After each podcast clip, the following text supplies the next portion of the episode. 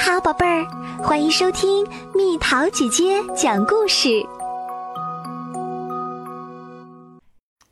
强尼兔历险记》不打鸣的公鸡。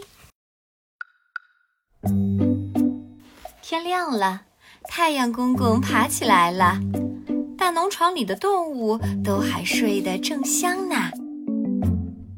强尼刚刚在他的小兔屋里醒过来。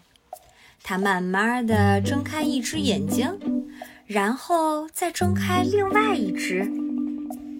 嘿，太阳公公都已经起床了，天都亮了，可为什么我现在才醒过来呢？农场里的每一只动物都在想，到底发生了什么事儿呢？所有动物都在到处问：为什么公鸡阿方斯没有打鸣呢？他上哪儿去了呀？侦探强尼兔自言自语地说：“事情有点不对劲儿了。这么多年来，阿方斯每天早上都会打鸣的，到底发生了什么事儿呢？会不会有人把他劫走了？还是更糟糕的，农夫已经把他当晚餐了呢？”大家都惊恐地四处张望。小羊羔们哭了起来。慢着，强尼说：“阿方斯可能是去买东西，或是看朋友去了吧？有可能，但现在他也该回来了呀。”奶牛阿曼丁抽泣着说：“强尼决定先做一番侦查。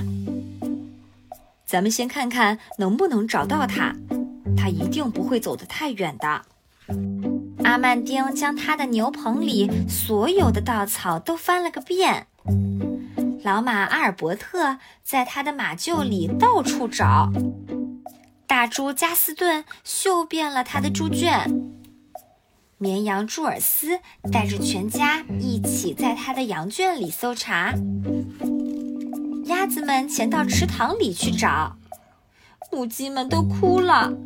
鸡舍里一点公鸡的踪迹都没有。强尼仔细检查了所有的圈舍，一无所获，所以他决定到院子里看看。任何蛛丝马迹都逃不出他手中的放大镜。突然，他听到一声口哨从附近的一大堆肥料里传出来。他凑过去闻了闻。呀，味道真臭！但是没办法，他得找找那个响声是从哪里来的。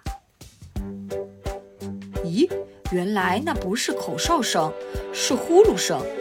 可这世界上有谁会睡在肥料堆里的呀？你吵醒我啦！一个懒洋洋的声音不高兴地说：“哈，我找到阿方斯啦！”乔尼喊道。院子里的伙伴们闻声聚了过来，都为找到阿方斯而感到高兴。万岁！为强尼欢呼！阿方斯现在不得不开始解释了。你们看，我只想有一次可以不被打扰，好好的睡个大觉，所以我就躲在一个没人能找到的地方。可你们就不能让我一个人静静的待着吗？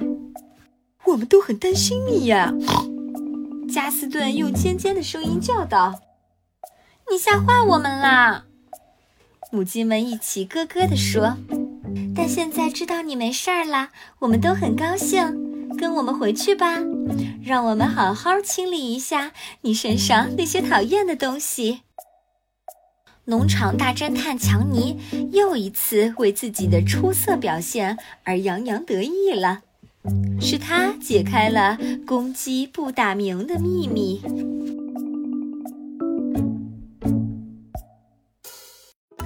好啦，小朋友们，接下来蜜桃姐姐给你猜个谜语，开动你的小脑筋来回答吧。